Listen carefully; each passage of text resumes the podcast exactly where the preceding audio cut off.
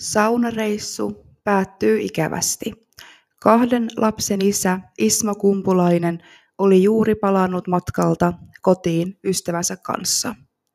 Uusi työviikko oli alkamassa seuraavana päivänä, joten kaverukset päättivät ottaa illan rennosti, saunoen. Pukuhuoneessa kaverukset juttelevat niitä näitä ja saunaan menee ensin Ismon ystävä Esa. Hetken kuluttua hän ihmettelee ääneen, missä Ismo viipyy. Tästä alkaa yli kahdenkymmenen vuoden katoamistapaus. Tämä on Ismo Kumpulaisen tarina.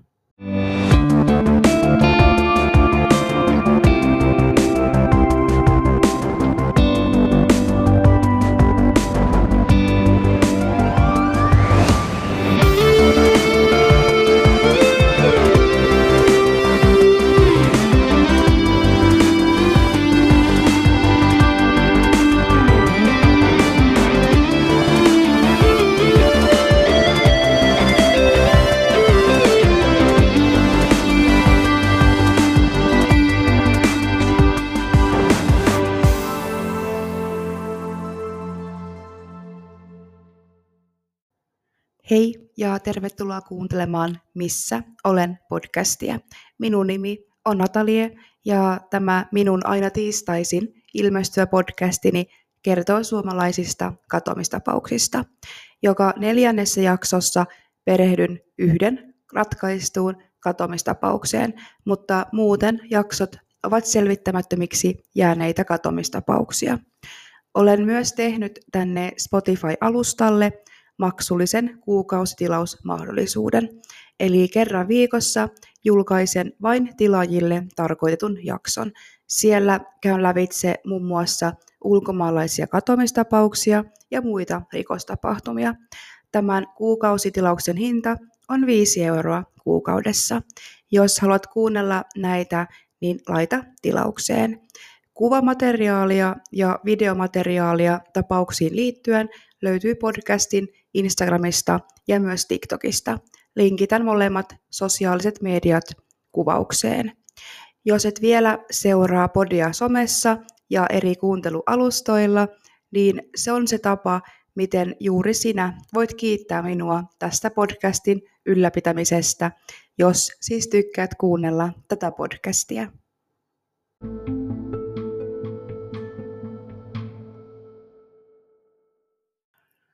Ismo Kumpulainen, E S Immonen, oli kolmekymmentäkolmevuotias mies. Hänen harrastuksiin ja jopa elämäntyyliin kuului ralli. Ralli on moottoriurheilulaji, jossa kilpailuvälineinä toimivat tavallisin tuotantohenkilöautoihin pohjautuvat, vaikkakin teknisesti varsin paljon tavallista henkilöautoista eroavat autot. Rallikilpailut käydään useimmiten etappikilpailuna yleisillä teillä, johon kuuluu sekä siirtymätaipaleita että suljetuilla teillä käytäviä pikataipaleita, eli erikoiskokeita, joiden ajat ratkaisevat lopputulokset. Rallia voidaan ajaa kaikilla alustoilla, kuten asfaltilla, soralla, lumella ja jäällä. Englannin kielen sana ralli merkitsi alun perin kokoontumisajoja. Ismon arkeen kuului rallin lisäksi isompi rooli. Hän oli kahden lapsen isä. Nuorin oli kaksi ja vanhempi neljävuotias. Hän oli naimisissa ja hän oli ottanut vuosia taaksepäin vaimonsa sukunimen, joten Ismo Immosesta tuli Ismo Kumpulainen. Ulkonäöllisesti Ismoa on kuvailtu kookkaaksi, sata kahdeksankymmentäseitsemän senttiseksi ja yhdeksänkymmentäviisi kiloa painavaksi mieheksi. Ismolla oli pienimuotoinen autourheilutalli, jossa pyöritti pienmuotoisesti liiketoimintaa ja sen lisäksi hän teki pätkätöitä eri aloilla. Ismo tunnettiin myös taitavana supliikkimiehenä. Hän ei jäänyt sanattomaksi vaikeissakaan tilanteissa. Ismon tarinaan sisältyy monia eri käännekohtia, kysymyksiä, valheita ja loputon tuska hänen läheisilleen.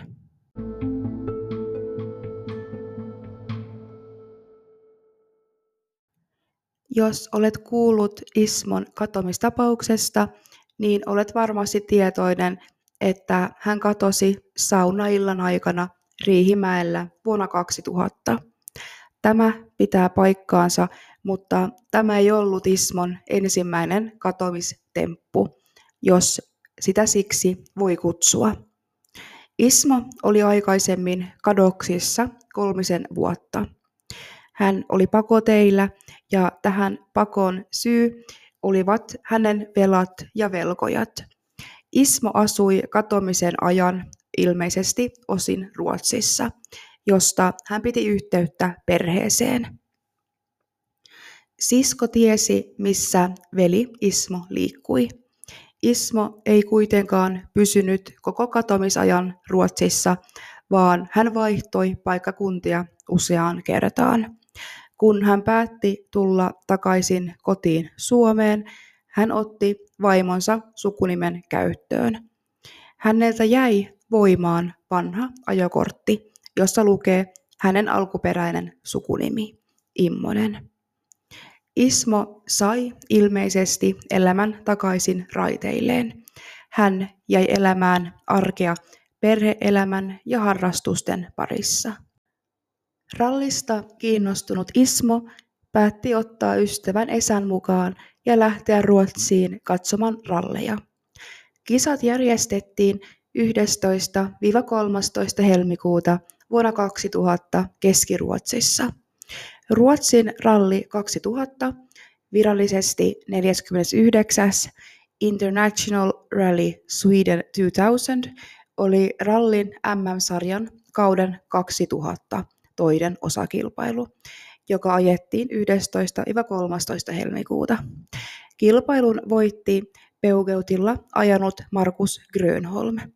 Tommi Mäkinen ajoi toiseksi. Markus Grönholm keskeytti edeltävässä kilpailussa, joka oli hänen ensimmäinen kilpailunsa Monte Carlossa.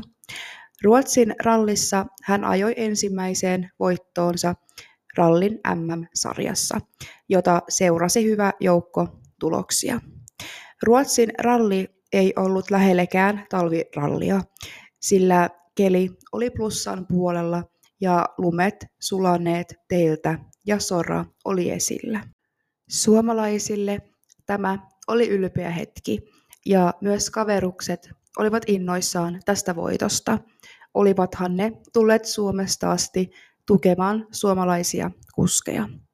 Sunnuntai-yön kaksikko vietti laivassa. Laiva oli tuomassa heitä takaisin Suomeen. Seuraavana päivänä oli työviikko alkamassa. Kaksikko oli saanut laivalla vain parin tunnin yöunet, ja suomalaisten voittoa piti jollain tavalla juhlia myös kotimaassa, joten he päättivät mennä saunomaan seuraavana iltana. Maanantaina neljästoista helmikuuta vuonna kaksituhatta Ismo ja Esa menivät käymään Riihimäellä kylän raitilla sijaitsevalla korjaama-huoltohallin perälle rakennettuun saunatilaan. Sillä välin, kun sauna lämpenee, kaksikko istuu pukuhuoneessa ja keskustelee. Syövät leipää pieneen nälkään. Hetken kuluttua Esa päättää mennä edeltä suihkun kautta saunaan. Ismo tulee kohta perässä. Aika kului kuitenkin eteenpäin, eikä Ismoa näkynyt saunan lauteilla. Esa alkoi huutamaan Ismon perään. Ismo! Ismo! Esa ei saanut vastausta. Miksei hän jo tullut? Esa heitteli muutamat löydyt vielä ja päätti odottaa vielä hetken. Lopulta hän nousi ylös saunasta ja lähti käymään pukuhuoneessa. Se oli tyhjä.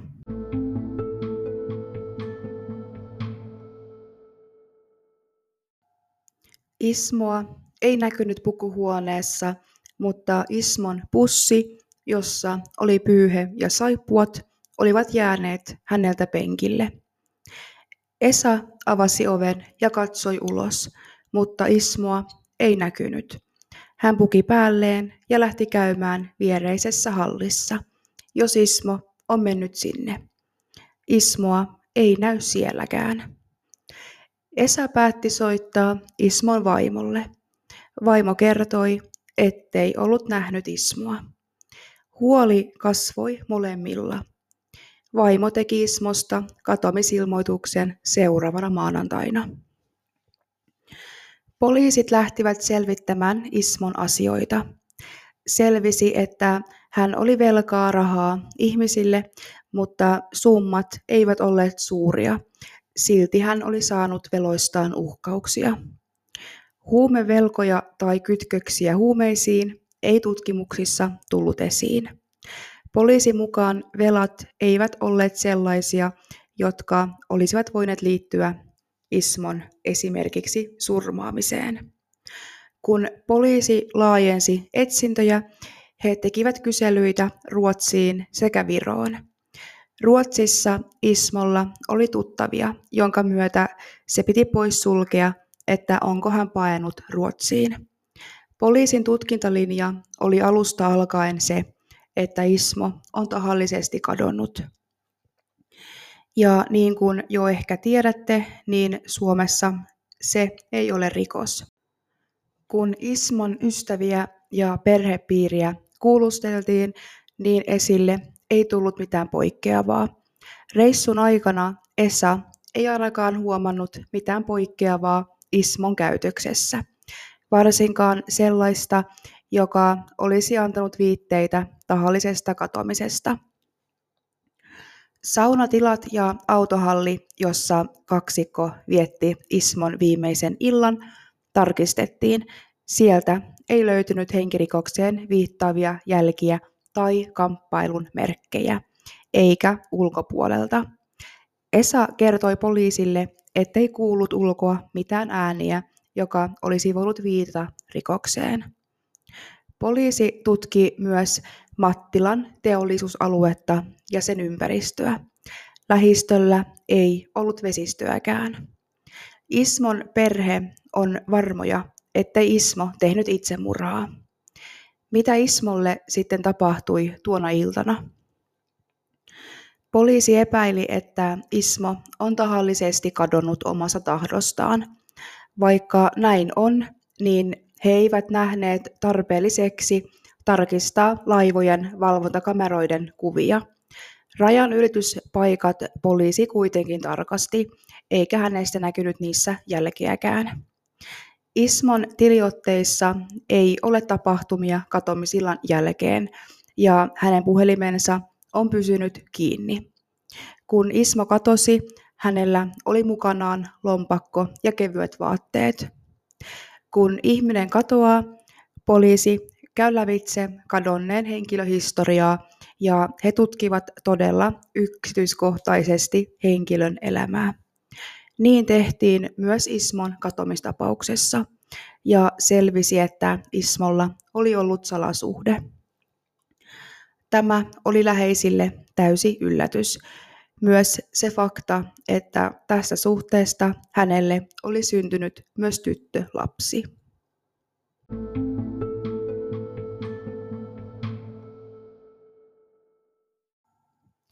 Ismo oli vuosia aiemmin tehnyt jo katoamistempun, joten poliisille heräsikin epäily, että onko Ismon katoaminen suunniteltu koko perheen voimin. He tutkivat tätä mahdollisuutta, mutta tulivat siihen päätökseen, että heillä ei ole mitään tekemistä Ismon joko tahalliseen tai omaehtoiseen katoamiseen. Ismolla oli ollut rahavelkoja. Nämä henkilöt, joille Ismo oli velkaa, on kuulusteltu eikä heitä epäillä Ismon katoamiseen. Poliisi ja läheiset kävivät sitä vaihtoehtoa läpi. Olisiko Ismo otettu vasteen tahtoaan kyytiin hallilta sinä kohtalokkaana iltana? Tähän ei kuitenkaan löytynyt todisteita ja katsoen, että Ismo on suuri mies, niin on aika todennäköistä, että hänen äänensä olisi kuultu tai olisi jäänyt merkkejä tappelusta. Vaikka tappelusta ei ollut mitään jälkiä tai todisteita, poliisi piti puolen vuoden ajan auki tutkintalinjaa, että Ismo olisi joutunut henkirikoksen uhriksi, kunnes Ismo nähtiin elossa. Elokuussa vuonna kaksituhatta Ismon vanha tuttava näki jotain, mikä antoi kylmiä väreitä. Lauantaina rallien suurajojen aikaan hän tunnisti Ismon katsojana seuraamassa Jyväskylän M M-rallia. Ja jo edellisiltana Ismosta oli tehty näköhavainto Tuomiojärven leirintäalueella Jyväskylässä. Todistajana oli Ismon hyvä ystävä. Ystävän mukaan Ismo oli istunut puolen yön aikaan leirintäalueen kahviossa yksin. Tuttavansa nähtyään Ismo oli poistunut kiireesti sanomatta sanakaan. Poliisi pitää näköhavaintoa luotettavana. Kyllä me kaiken kaikkiaan pidetään tätä kokonaisuutta siellä rallissa varsin varmana. Erityisesti tämä baarissa tapahtunut juttu, missä henkilö, joka todella tunsi Kumpulaisen, näki henkilön, jota piti Kumpulaisena, ja kun vielä henkilö, jota pidettiin Kumpulaisena, poistui paikalta hyvin nopeasti, hyvin kiireesti, niin tämä kyllä on herättänyt meillä ajatuksen siitä, että havainto on totta. Toinen havainto Ismosta tehtiin Ounin pohjassa. Ismon näköinen mies seisoi rallireitin varrella. Hänellä oli yllään punainen rallipusero ja aurinkolasit. Seuraavana kevättalvena Ismon näköinen mies nähtiin Turengissa. Siellä asuivat hänen vaimonsa ja lapset. Ismon vaimoa kuulusteltiin tämän havainnon takia. Poliisi halusi selvittää, onko Ismo käynyt perheensä luona. Vaimo kuitenkin kertoi, että Ismo ei ole heillä käynyt. Poliisi seurasi vaimon liikkeitä tämän havainnon jälkeen. Etsiessään vastauksia, onko Ismo Turengissa, jäljet eivät kuitenkaan johtanut Ismon löytämiseen, joten poliisi on aika varma, että havainto Ismosta Turengissa on epäluotettava, joten tutkinta jäi jälleen pimeäksi.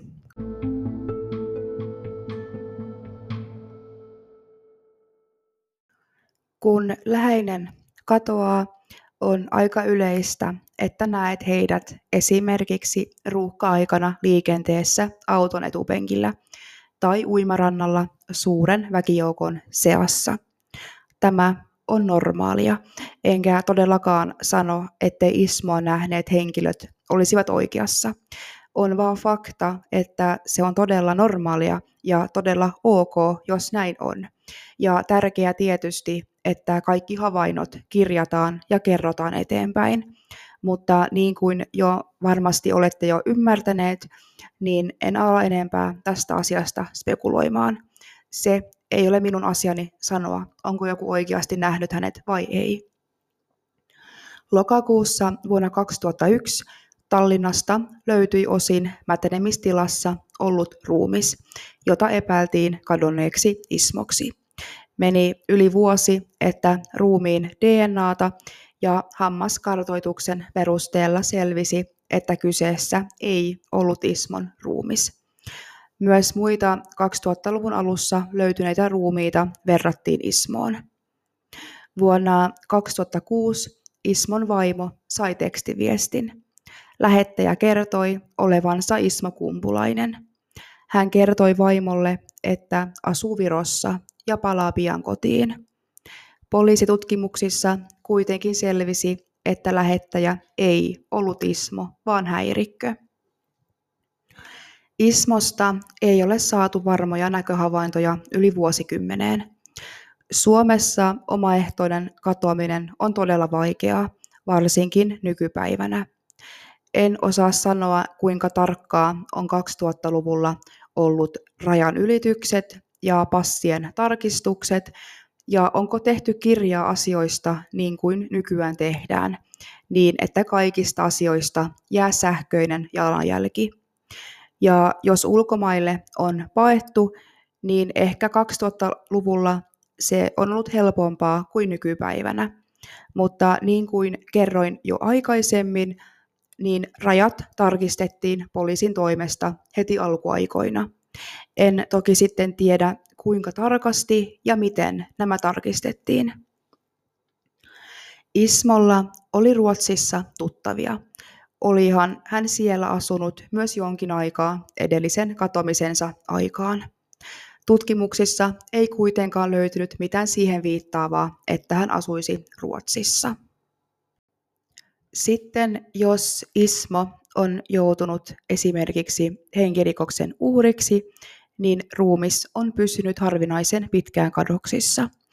Toki niin kuin jo olette huomanneet, niin tämäkään ei ole yllättävää.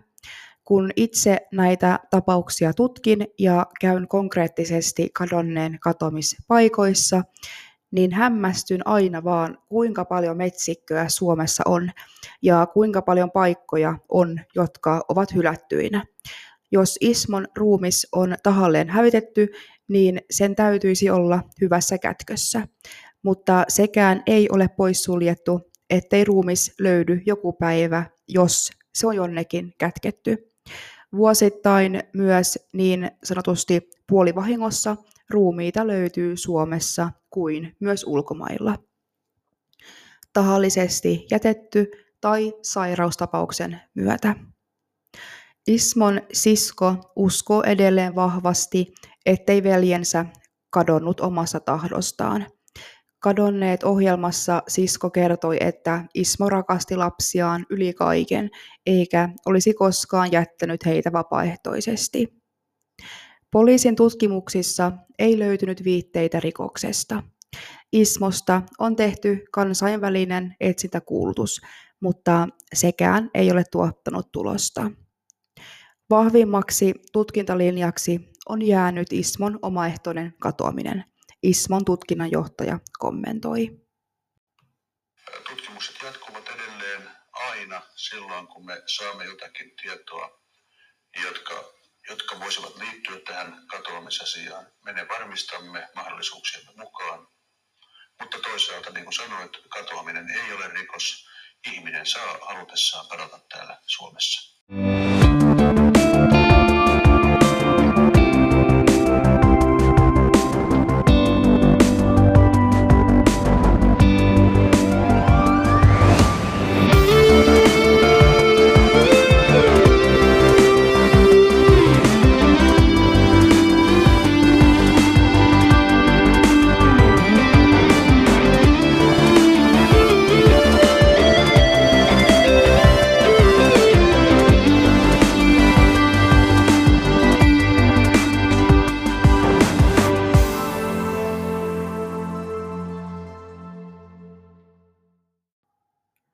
Mitä mieltä olette tässä tapauksesta? Minun mielestä havaintoja Ismosta on todella monta, joka on aika outoa katoamistapauksissa. Olisin toki ehkä toivonut, että näitä havaintoja oltaisiin tutkittu paremmin, mutta taas joudun palaamaan siihen, että kaksituhattaluvulla siihen ei ollut niin paljon mahdollisuuksia kuin nykypäivänä, eikä siihen aikaan kameravalvonta ollut joka nurkassa. Ismolle kuitenkin jäi ajokortti, jossa oli hänen vanha sukunimi Immonen. Olisiko tämä ollut yksi syy, miksi häntä ei löydetty? Mutta keskustellaan aiheesta lisää. Minulle voi laittaa sähköpostia tai Instagramin kautta viestiä. Ja myös tämä tapaus oli kuuntelijan toive. Kiitos sinulle. Haluan myös sanoa, että minä kuuntelen teidän toiveita ja olen mielestäni joka ikisen toteuttanut, paitsi yhden. Se on selvitetty katoamistapaus, joka itse asiassa on sattunut lähellä minun paikkakuntaa. Ja siitä en ole vielä jaksoa saanut tehtyä, sillä odotan läheisten yhteydenottoa takaisin minun päin. Joten jos tunnet, että olet minulta pyytänyt yhtä jaksotoivetta, johon liittyy selvitetty katoaminen, niin se jakso tulee kyllä, kunhan saan lisää tietoa siihen. Ja muistakaa painaa seuraa nappia, niin sinulta ei jää yhtään jaksoa kuuntelematta. Mutta sen pidemmittä puhetta, niin seuraavassa jaksossa ollaan toisen katoamistapauksen parissa.